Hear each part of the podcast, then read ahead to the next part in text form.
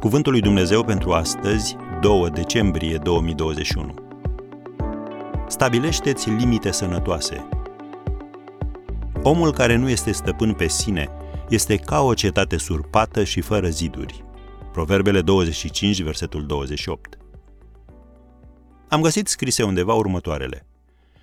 Marele zid chinezesc a fost ridicat în secolul al III-lea înainte de Hristos cu scopul de a proteja localnicii de atacurile popoarelor nomade venite din nord.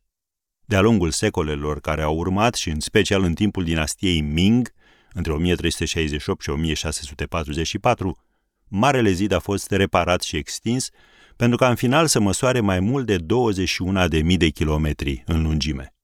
Am încheiat citatul. Dar și înainte ca această impresionantă construcție să fi fost gândită și realizată, știm din Biblie și din istorie că diverse grupuri de oameni, neamuri și popoare de-a lungul vremii au folosit zidurile pentru a se apăra sau pentru a trasa granițe în jurul lor, delimitând teritoriile care le aparțineau.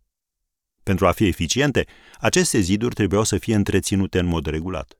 Cea mai mică breșă putea face ca dușmanul să obțină un avantaj hotărător. Putem extrage și noi o învățătură importantă de aici.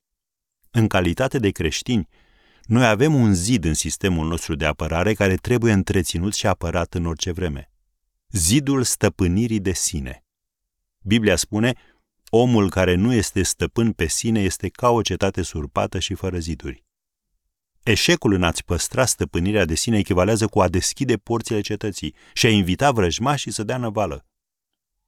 John Wilbur Chapman unul dintre cei mai mari predicatori ai istoriei, a instituit regula mea pentru trăire creștină. O regulă pe care și noi ar trebui să o implementăm. Iată cum a formulat-o Chapman. Regula care îmi guvernează viața este următoarea.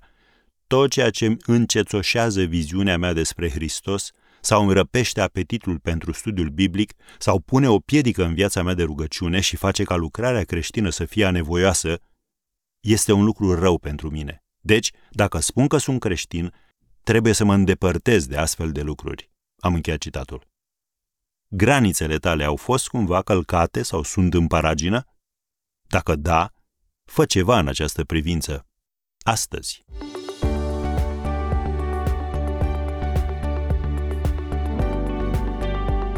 Ați ascultat Cuvântul lui Dumnezeu pentru astăzi, rubrica realizată în colaborare cu Fundația SER România.